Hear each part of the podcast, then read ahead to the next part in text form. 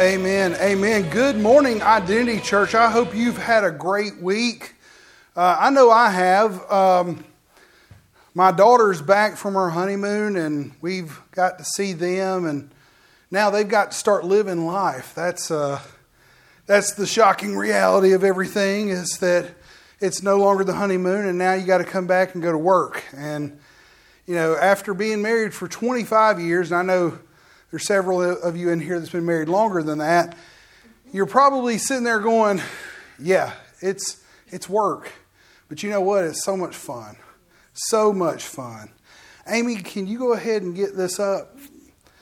Because I'm wanting to get us started here. You know, this is the Thanksgiving season. And, you know, in the Thanksgiving season, the Lord's been showing me so much.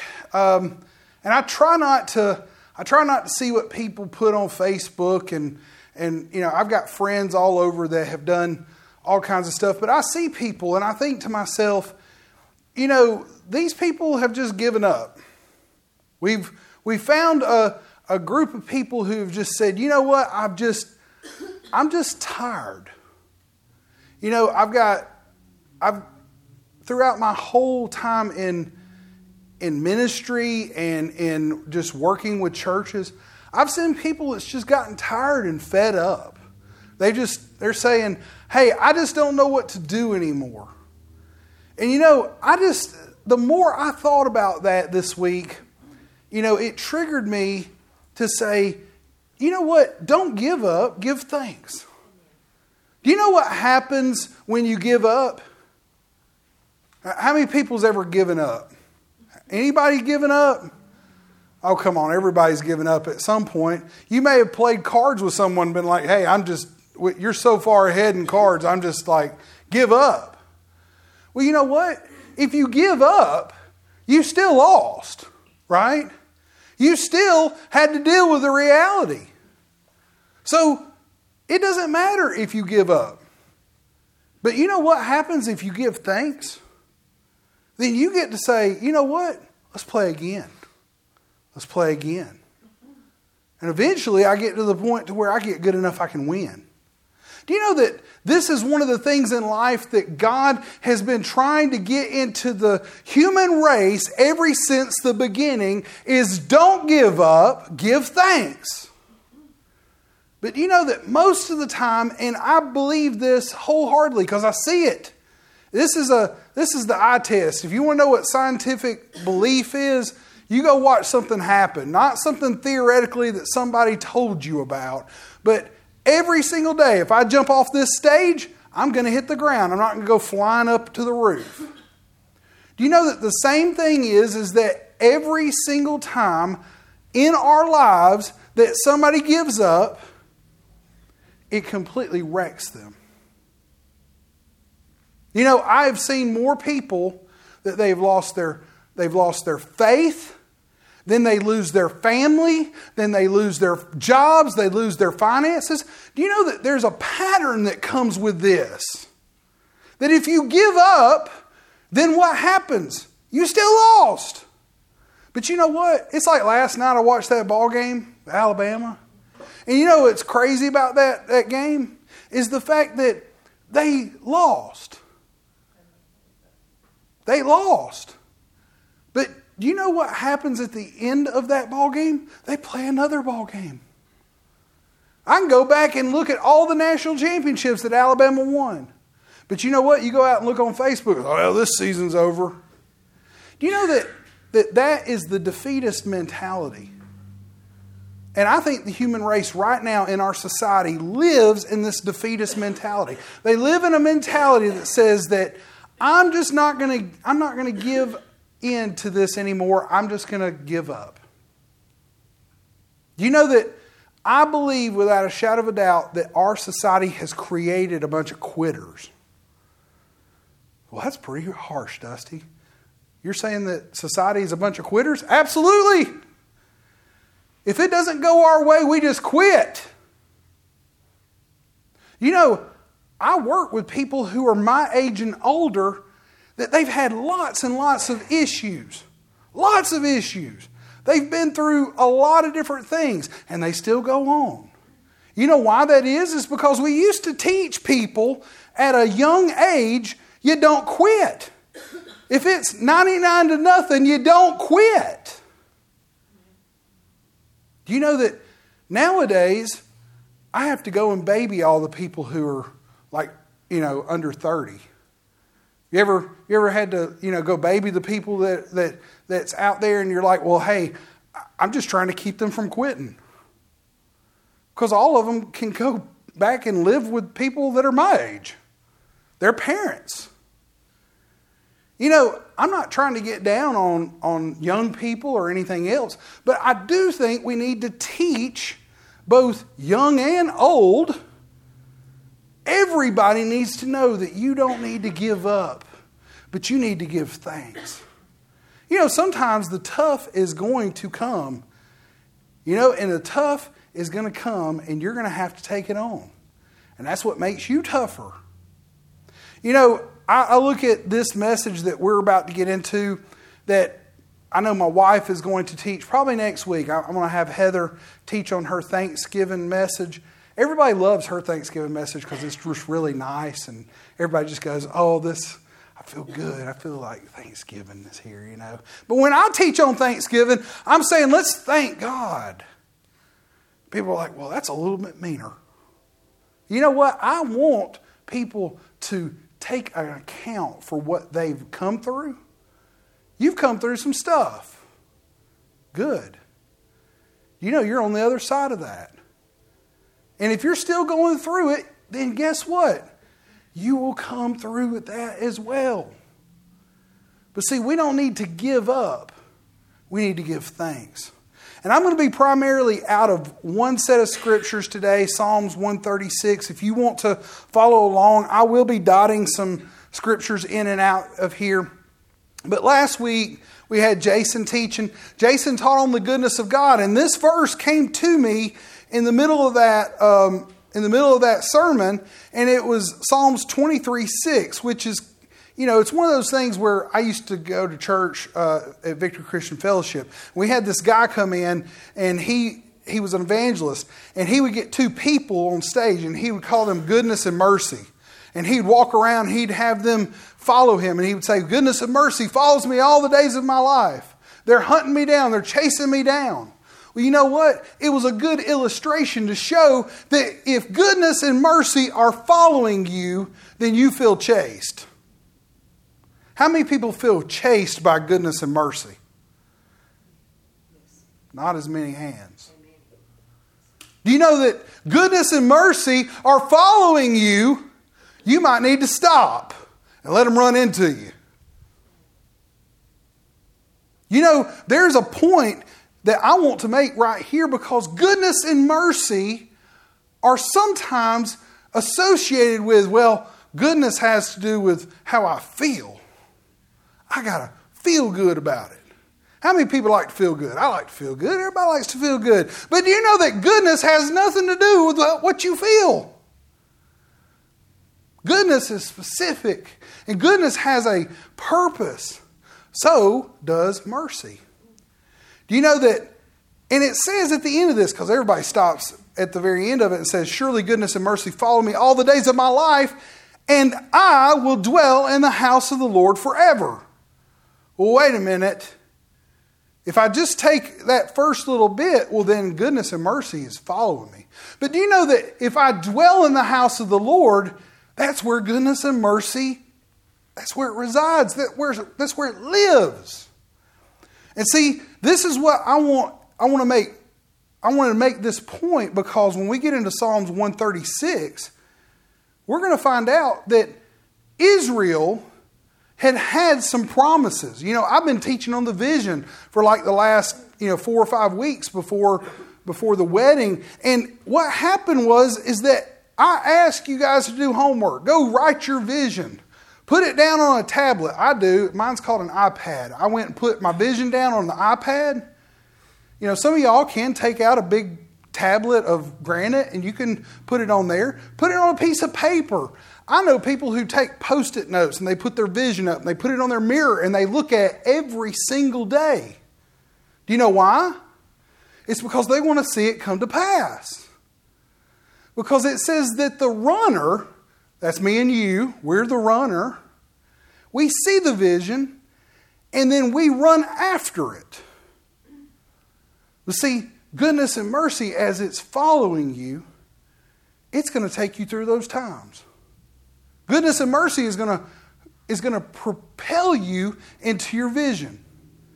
But if you quit, if you give up and you say, ah, man, I've been chasing after that vision forever, well, then goodness and mercy are standing around going, what are we doing? What are we doing? Do you know that if I actually take that scripture, goodness and mercy, follows me all the days of my life, then that means that I'm walking, I'm continuing, I'm doing things that I need to do. Does that mean that I've got to work through, you know, I just, I got to toil all the days of my life? No. Goodness and mercy are there to help undergird us and to push us along. Psalms 136, 1 through 3, it says, Oh, give thanks to the Lord, for he is good, and for his mercy endures forever. Can I get everybody to say that? For the Lord is good, Lord is good. and his mercy endures forever. You know, I say that every single day. It's a part of what I confess about who I am and where I am in my life. It's to remind me of a couple of things. And see, a lot of times we need to understand well, if I give thanks to the Lord, I'm making a confession. How do you give thanks to someone without going, thanks? Thank you for what you did. You know, we I, I think in our society we just go, oh, thanks, and we move on. It wasn't really a heartfelt thanks. It wasn't anything that we that we specifically wanted to have a, a you know a relationship with someone about. You know, because everybody is on this fast food thing. Oh, well, you gave me a, you know, my dad got me a bottle. What Well, thanks, Dad. But do you know that that when I go and make a confession of how good somebody did, you know, I'm going to give thanks to my dad. Do you know that he gets here early every single Sunday and he puts the signs out? Whew, I'm so thankful. Do you know that, that my mom makes all of the, the stuff that you see for the um, you know for our announcements? I'm so thankful that there are people who want to who want to do and, and to help me. Do you know that thankfulness is not just, well, you did something, so it's a transactional thing, so I'm just going to give you thanks because I want you to keep doing it. It's no, I, I'm thankful because I confess that what you did was helpful to me. Does that make sense? If I don't confess that, Dad, just, I just thank you for what you do. If I just said that, that's, that's good. But if I said, you know what, Dad, I thank you because you give unto this ministry, you go out and you put the signs out every Sunday morning, that is connecting. Man, that was a blessing to me. See, that's what we need to be doing to God, too. We need to be giving thanks unto God. We need to be confessing of His goodness and His mercy.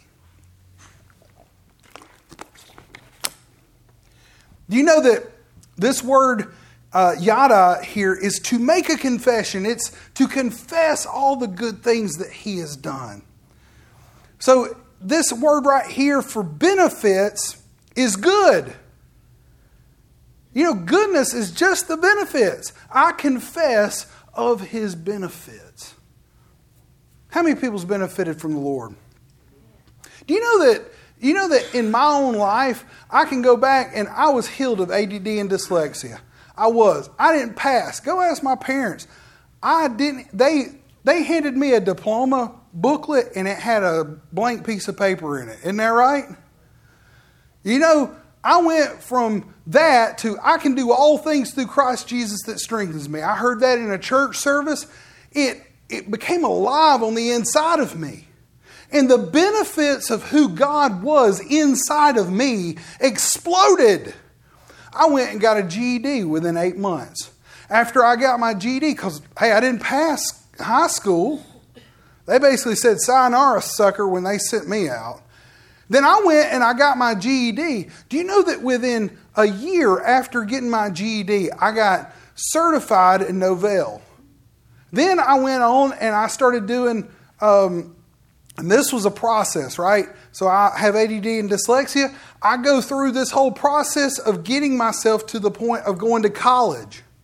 You know, it took me 11 years to go from GED to a master's degree in computer engineering.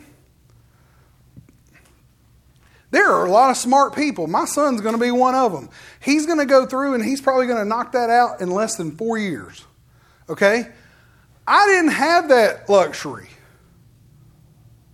But the Lord was good, and his mercy endureth for 11 years.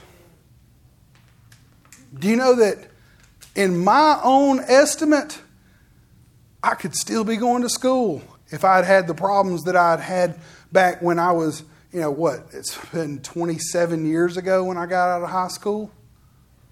Do you know that the Lord is good because his goodness is a benefit. Because of that benefit, I went from not having a vision to having one. And then that vision caused me to start running. And it took some time. It took time. And this is one of the good ones because everybody everybody wants mercy, right? We all need mercy. But this word mercy is to have faithfulness, it's to bring to completion.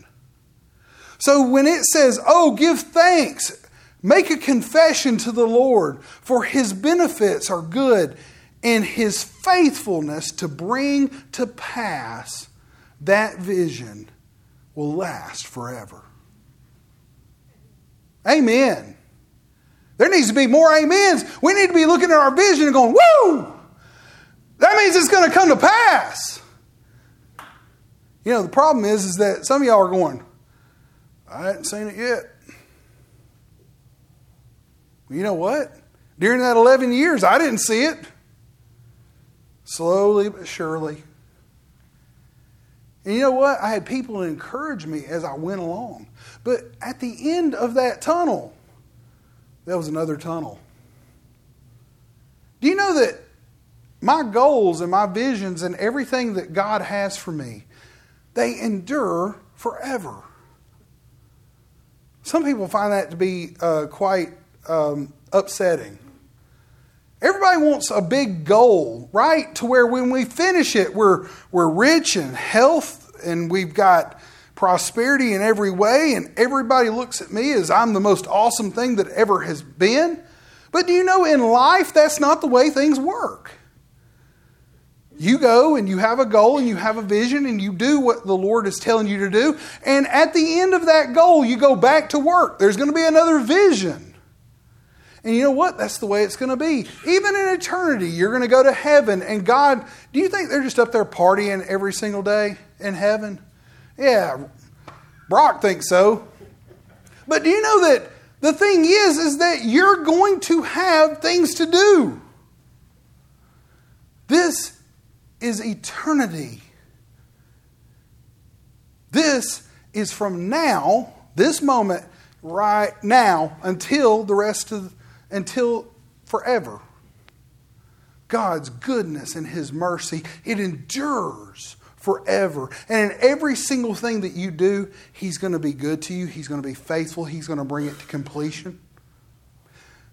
It says right here, it says, Oh, give thanks to the God of gods for his mercy, his faithfulness endures forever. Oh, give thanks to the Lord of lords for his mercy endures forever.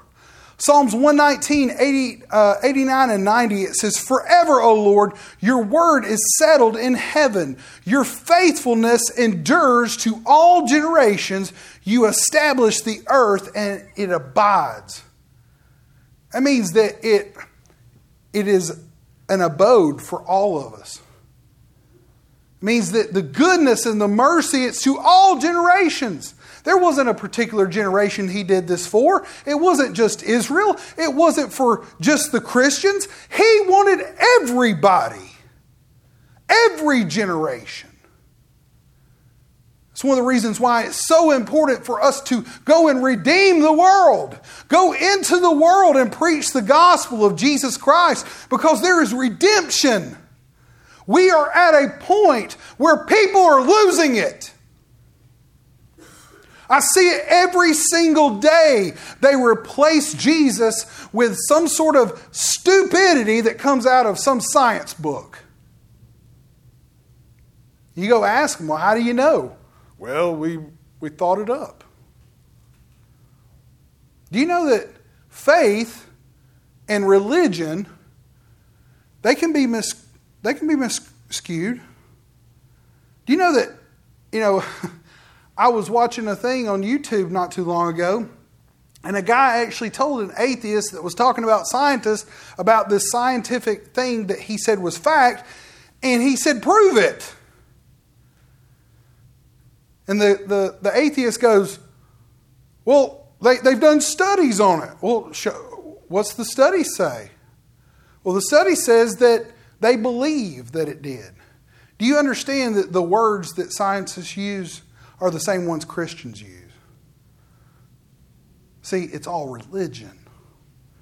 And see, I, I use the word religion not with I, don't I don't use it with a near and dear to my heart type of statement. I look at religion as man's way of trying to find God. That's the way I see religion. I see relationship as how we interact with God the Father, God the Son, and God the Holy Spirit. Religion is just a bunch of stuff. You can go find plenty of really good religious churches that will have you doing lots of stuff. You'll stand up, you'll sit down, you'll get on one knee, you'll, you'll take communion every single Sunday. You've got to do it in a certain way. And if you do it in a certain way, then you, you've been blessed. And if you didn't do it in a certain way, then you hadn't been blessed. See, the thing is, is that religion was created by man. You know, when I did communion for my daughter's wedding, I got up and I read the actual scripture that Jesus used on the night that he did the Last Supper. Do you know that he didn't have any fanfare? He took some bread, broke it, handed it out, and said, Take, eat of my body that was broken for you. He didn't go, You've got to come up here and we've got to have a, a choir full of boys going, Oh, in some sort of like you know, Latin while we take communion. Do you know that all of that was something that we decided, hey, that sounds pretty good? It's kind of like this I got these lights and they're on me. Do you know why I have lights on me? Is because y'all need to see me, right? But I can go into other churches and it looks like a rock concert. Oh, we're trying to draw the young people in with a rock concert. Well, you know that that's not even working. Do you know that whatever man decides to do in order to get closer to God, if it negates Jesus and a relationship, then it's just religion. And see, I want you to understand something. I'm not against churches, I'm not against people who do that because they find it to be good don't, don't take me wrong with that. There's some people that I truly believe that they do that stuff and it actually they they have a relationship with God. So if they do, that's fine. My point is, is that we also have people out there that's like, I checked my box for this week. Check. I showed up to the service. I did my penance. I said my Hail Marys. I said my whatever it was. And that gives me another week of salvation. You know, it's like what Heather said this morning, which I thought was really awesome because we don't talk about that enough. Do you know that you don't have enough righteousness in yourself to be able to save anything? Do you know that if Jesus didn't die for your sins, past, present, and future, then you're going to bust hell wide open? Give it up because there's nothing you can do. You don't have enough in you. In fact, do you know that nobody in the law, it actually says this in Romans, nobody in the law actually got saved. The law of Israel did not save anybody. Because they could not meet it. You know, the rich young ruler, they thought they could meet it. Rich young ruler comes walking up to Jesus, and what did he say to him? He said, I've done all the law and the prophets, and I, I am perfect in them all. And he goes, Really? And he goes, Well, then sell everything and come with me. Well, he had greed in his heart. Jesus just showed him, Hey, you want to play this game where you think that sin is something that you can deal with? Then guess what? I'm going to show you the truth. I'm going to put a light on your sin. And the guy walked away. They actually think that this man was Barnabas. I don't know why I got off on that. But Barnabas, he was the whole reason why we have three quarters of the New Testament. Do you know that Barnabas went from believing that he was saved in what he did to going and believing that Jesus saved him in what Jesus did. Guys, that's revival time right there. That means that if you believe in Jesus, if you put your trust in Him, then you are righteous because of your belief. You are righteous because of what He did. You are not righteous because of what you did. So, what was the word that was here that has been settled in heaven? It was Jesus.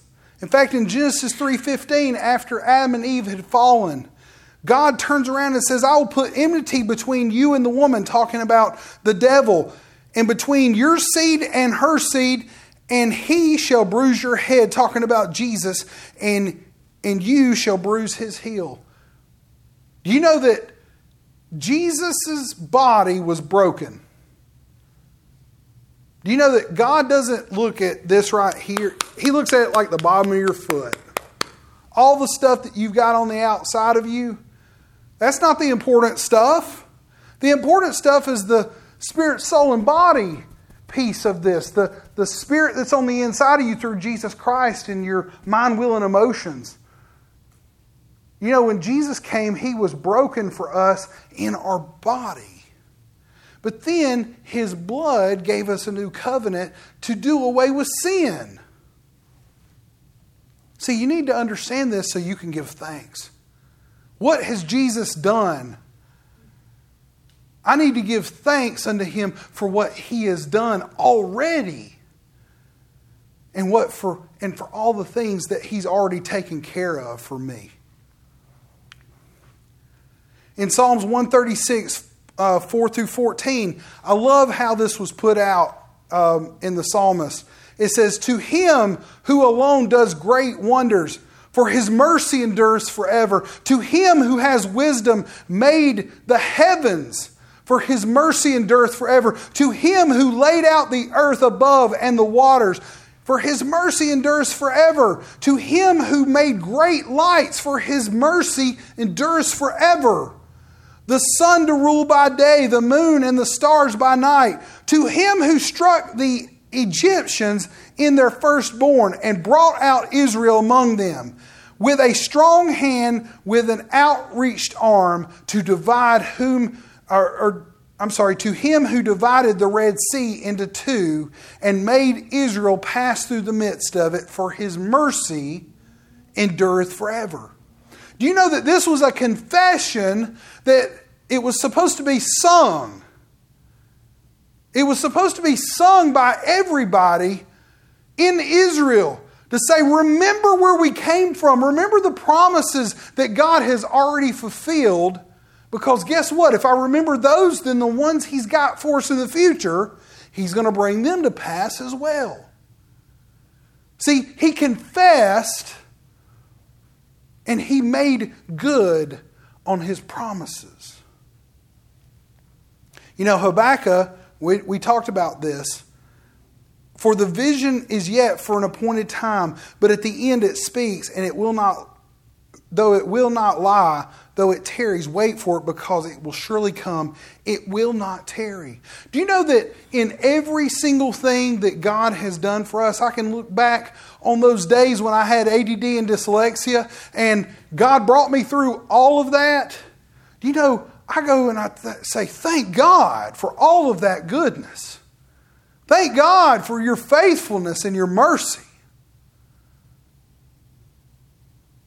Do you know that in every single thing that you have in life, you need to take those accounts of the things that God has brought you through?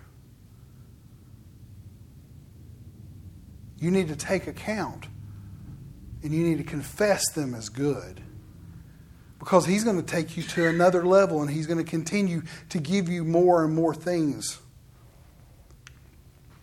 In fact, the rest of this psalm actually comes out of Abraham's covenant that was cut for Israel and for us. In fact, in Genesis 15, uh, 13 through 16, God is cutting a covenant and he's telling Abraham, This is what I'm going to do with your seed. This is what I'm going to do with the people that are going to come from your lineage. Then he said unto Abraham, Know certainly that your descendants will be strangers in a land that is not theirs, and will serve them, talking about Egypt, and they will afflict them for 400 years. And also the nation whom they serve I will judge. Afterwards they shall come out with great possessions now, as for you, you shall go unto your fathers in peace. You shall be buried in a good old age. But in the fourth generations they shall return, for the iniquity of the Amorites is not yet complete. Well, the Amorites was these like warring little factions that was running around where Israel, where like Jerusalem and, and the nation of Israel was going to be at. You know that when they went into Egypt, there was 12 people. Do you know that when they came out of Egypt, there was almost 4 million? The Amorites was running around here with a couple thousand. See, what you have to understand is that when God goes and He puts you into a place and incubates you, they actually call Israel, a lot of the scholars, they call it as the incubator. Because what happened was as those 12 people turned into 4 million, they come out and they kicked everybody's tail. As long as they believed what the Lord said. Because they also, for 4 million people, went 40 years in the desert and walked around in a circle between like two or three places for 40 years because they didn't believe the Lord. And all they had to do was just go walk around some walls and Jericho would fall. You know God just wants you to walk around some of your walls? You know, there's some stuff that you're going through right now. God just wants you to say, it's going to be gone. Say, it's going to be gone. You know, you need to confess the goodness of the Lord. You need to confess what your, pro, what your prosperity is going to be. You need to see yourself that way. Because it says here in Psalms 136, 15 through 20, 26, it says, But but overthrew Pharaoh and his red and his armies in the Red Sea, and his mercy endures forever. To him who led his people through the wilderness, to him who struck down the kings and slew the famous kings, and then Sihon, the king of the Amorites.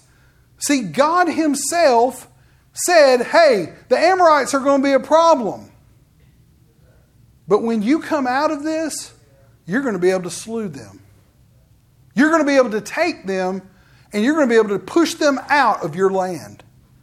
You know what? Sometimes we need to push the enemy out of our land. We need to get a little gumption behind us and say, I'm going to push these people out. I'm going to push my situation out. You know, anything that God's promise said, you've got that promise. Go and use it to push out the enemy. It says right here, it says, and then Og, man, this was a giant. So Og was actually the king of, of Bashan, and Bashan was a bunch of giant people.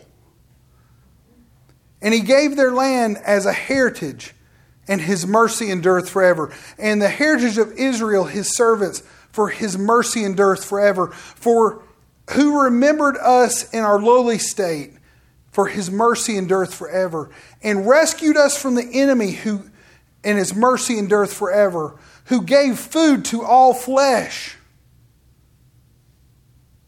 You know, there's things that you need that you need to be standing and giving thanks because God is going to give it to you. Because his mercy endureth forever. Oh, give thanks unto God of the heavens, for his mercy endureth forever.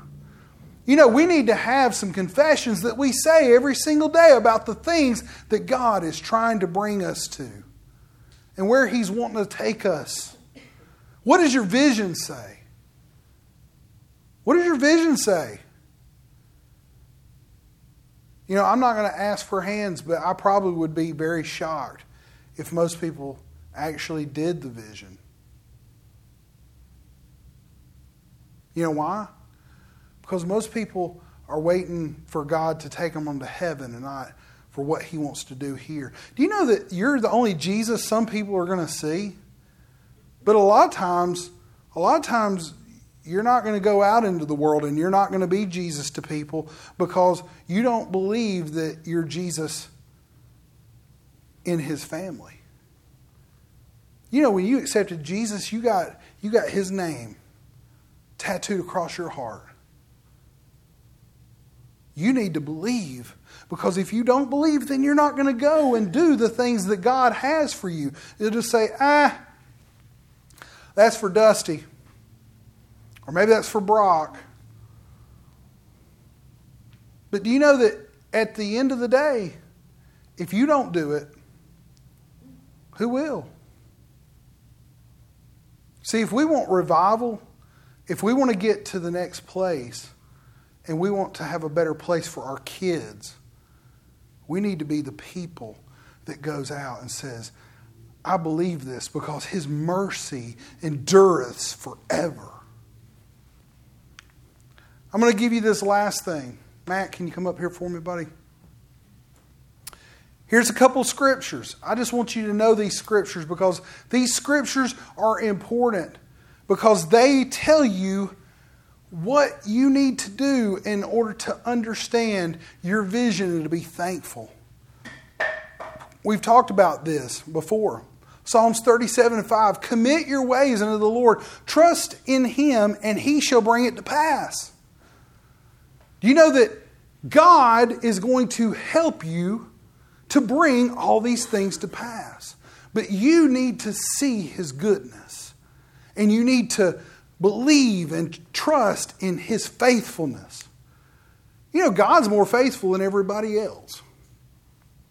How many people know of somebody who is just faithful? That you would just, man, they're not going to screw me over. I'm going to be honest with you. There's a lot of people that they just raise their hand, but they may not actually, well, if I actually thought about the person in my life, they probably would mess me over in this area. Or they probably wouldn't do what I needed them to do in this other area. You know, God is faithful in all areas. He's not taking one particular thing and saying, I'm going to screw you over in this area, but I'll do all the good stuff over here. Do you know that in my own life, there's only a few people I trust, like with my with my kids. You know, I know because of my own childhood, I didn't send my kids off to go stay with people. Oh, they're going to have this big stayover party at, uh, you know, Andy's house. Who's Andy? You know, there'd be 12 kids that would go over to Andy's house. I ain't sending my kid over there. I don't know their parents. I don't know the kid. I don't know what they're going to do. I don't know where they're going to go. You know what? I need to know all those things because they're more important. And I want them to understand faithfulness. Because what happens if one bad thing happens to them?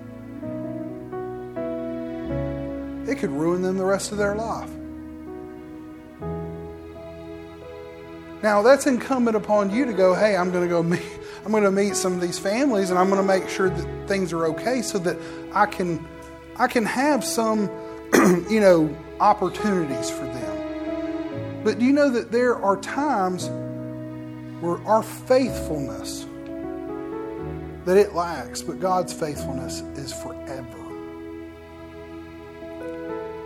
I put down here, you must pray and say and keep doubt away. Mark 11, 22 and through 24, it says, Jesus answered and said unto him, Have faith in God. For surely I say unto you, Whosoever says unto their mountain, Be thou removed and be thou cast in the sea, but does not doubt in their heart, whatsoever things they say when they believe, those things shall come to pass. Do you know that you got the measure of faith? Romans 12, 3 tells us that. God gave every man the measure of faith. But do you know that we get to add our own measure of doubt to it? It's like a scale. If I end up having, you know, an ounce of faith, but I have two ounces of doubt, where's the scale going to tip? It's going to be in the doubt area. Do you know that this is important because you've got to get the doubt away from you? You've got to spend the time to say, I'm more faithful to God because He's more faithful to me. I truly believe that God's going to do this for me. In order for your vision to come to pass, in order for what God is showing you to come to pass, you have to get the doubt out. Because the measure of faith will remove a mountain as long as you don't stand in its way. This was one of them that, after seeing some of the Facebook posts, I just go, Do you know that there is nothing in you that can actually get anything done in, in the Spirit? Nothing. And most people strive that, for that. Most people strive, oh, I'm worried, do I have enough faith? You got plenty of faith. You just got to get yourself to the point to where you're not doubting. You know, sometimes we get tired in well doing. And Jesus himself said in Matthew 11 28, says, Come to me, all who labor and are heavy laden, and I will give you rest. Take my yoke upon you and learn from me, for I am gentle and lowly in heart that means in your own belief system, He's going to help you out. In your heart, He is going to help you out. And you will find rest for your soul, your mind, your will, and emotions. How many people need some help in their mind, will, and emotions? Oh, absolutely. Do you know that God is wanting to give you rest in your mind, your will, and your emotions. For my yoke is easy and my burden is light. I want everybody to bow your head and close your eyes. We are in a place where the world is creating more and more animosity, strife, anger, resentment we need our burdens to be light. You know, Jesus himself said, if you just hook yourself to me, that's what a yoke is. Is you're hooking yourself to him so he helps to, to do the major pulling. You know, every time in my life God has said, hey, hook up to me and I'll carry you through. Do you know that I've had to do some stuff, but it was very easy. And that's not because I lived a privileged life, it's because I know that the moment I start stepping out, God starts providing over and over and over and over. Was it hard to go and write papers at one o'clock in the morning? Yeah, it was. And did I fail sometimes? Yes, I did. But you know, I look back on that 11 years that I went between a GED and a master's degree, and I will tell you that in my own heart of hearts, I could do it now more than half the time because I know what to do now. You know, God wants to hook Himself to you, and He wants to help pull, and He wants to lighten your load. So, right now, everybody, I'm just praying for you. Father, in the name of Jesus, I pray right now that there are some burdens that are very heavy upon the people that are listening to me preach today. There's some burdens that are keeping their that are keeping their vision from coming to pass. There are some burdens that have been holding them back. And right now, in Jesus' name, I just pray that they quit trying to carry their own burdens and they pass that off onto you and that they hook themselves to you, Jesus. And that the Holy Spirit opens up doors that no man can shut, and that they go through this in a way that they, they say, Man, that was easy. I want everybody to say, That was easy. You know, every morning, I want you to look at yourself in the mirror and say, It's going to be easy. And Father, I just pray that you're giving them opportunities, that you're bringing people across their path that not only they can minister to, but also people that come across their path that can help them. I pray in Jesus' name that there's people that come across my path to lighten my burdens. And that Jesus, you just show us what to do next. And Father, I just pray over each and every one of them that you are renewing their vision, that you're bringing it to the forefront, that you are creating in them a heart and a mind and a will and an emotions that give them the opportunities to fulfill what you have placed inside of them. Father, we just thank you for it. We thank you for all that you're doing. We just confess of your goodness that you've been faithful, that we you are trustworthy. And we just thank you for it in Jesus' name. Amen. Amen. I'll be up here if you need prayer for anything. If you need to get in agreement about something, we need to pray about it. Wait. Hold on. I'm going to pray for a couple people that just just hit me. The Lord just said pray for them. We're going to pray for Brenda. She's going through some chemo. We're going to pray that it is that it's done and that there's no more cancer. We're going to pray for my mom. My mom's got the cruds this this week. And so she's out today. Is there anybody else that needs prayer? Elizabeth and Janice. Okay. I'll pray for Myra. I, I want to pray with Al for his situation. I, I don't want to go into it right now, but um, I want to pray with you up here when we get done okay? One on one.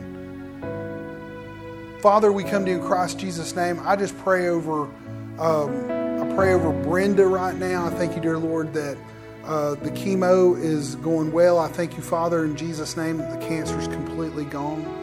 I thank you, dear Lord, for a speedy recovery and for the strength just uh, that just gives her the opportunities to just overcome everything that she's going through. And Father, I pray over Elizabeth that um, her chemo is, is going fine and that she there is no cancer there and that she never has a flare up or anything like that again.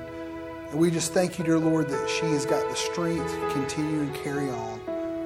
And I pray over Janice's, uh, Janice giving her peace right now in Jesus' name that there is um, that there is um, just peace in her family as she goes through this loss of her boyfriend.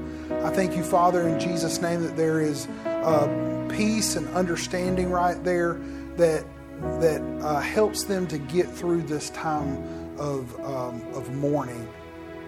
And Father, I just pray over my mom. I pray, dear Heavenly Father, that all this congestion. I pray over Matt too, right now, in Jesus' name. I pray, dear Lord, that the congestion is gone right now out of their head. I thank you, Father, that they're drying up and that it's going to be perfectly fine. They'll be able to breathe and that they don't have anything in their chest. In Jesus' name. And Father, I pray right now for each and every person that is maybe listening to us. I just thank you, dear Lord, that we're in agreement right now that during this season and time that we are that sickness and disease that it has taken from the midst of us. And I just pray in Jesus' name that health is who they are. That by Christ Jesus' stripes we were healed, as 1 Peter 2.24 told us. Father, I thank you and I praise you. In Jesus' name, amen. All right, you are dismissed. Thank you. Al, can you come up here, buddy?